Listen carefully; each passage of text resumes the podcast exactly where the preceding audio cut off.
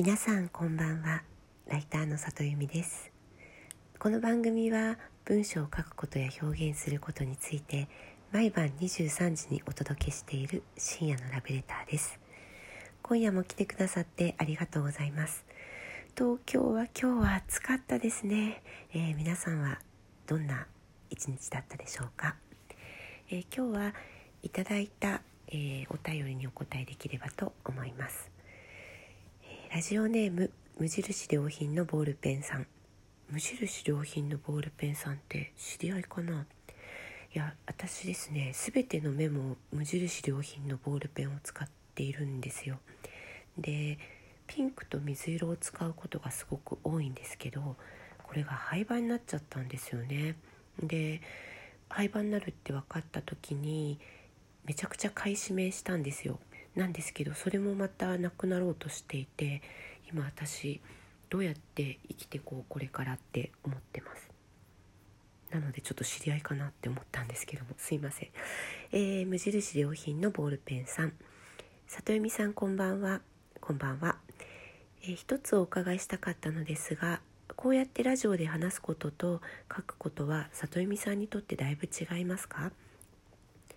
えー、里由美さんの書くものの雰囲気と話している雰囲気が印象が違ったので聞いてみたくなりました。僕はどちらも好きです。あいい人だ。ありがとうございます。あこれですね。実はあの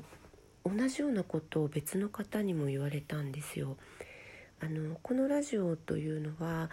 うんと、今度出す文章術の書籍の、まあ、材料といいますかあの考える種にしたいなと思っていましてあのアシストをしてくださっているライターさんが全部テープ起こしをして食べといてくださっているんですね。で実はその方にも、えー、里由美さんって喋ってる時の方がテープ起こしするときちんとした言葉になっていると。で逆にエッセイとかコラムの方が喋り言葉に近くて、まあ、割と言葉が崩れてるみたいなことを言われたんですよ。でそれはどうしてですか？みたいなことを聞かれたばかりでした。うんえー、これはですね私の中では結構はっきりと理由がありまして、えー、書き物文章の方コラムとかエッセイというのは、まあ、昨日もお話ししたようにかなり遂行をしています。なので、まあ、多少そのはすっぱな表現をしたりとかちょっと正しくない日本語を使ったりしたとしても、まあ、誤解されることは多分ないだろうなといううん、まあ、自信があるというか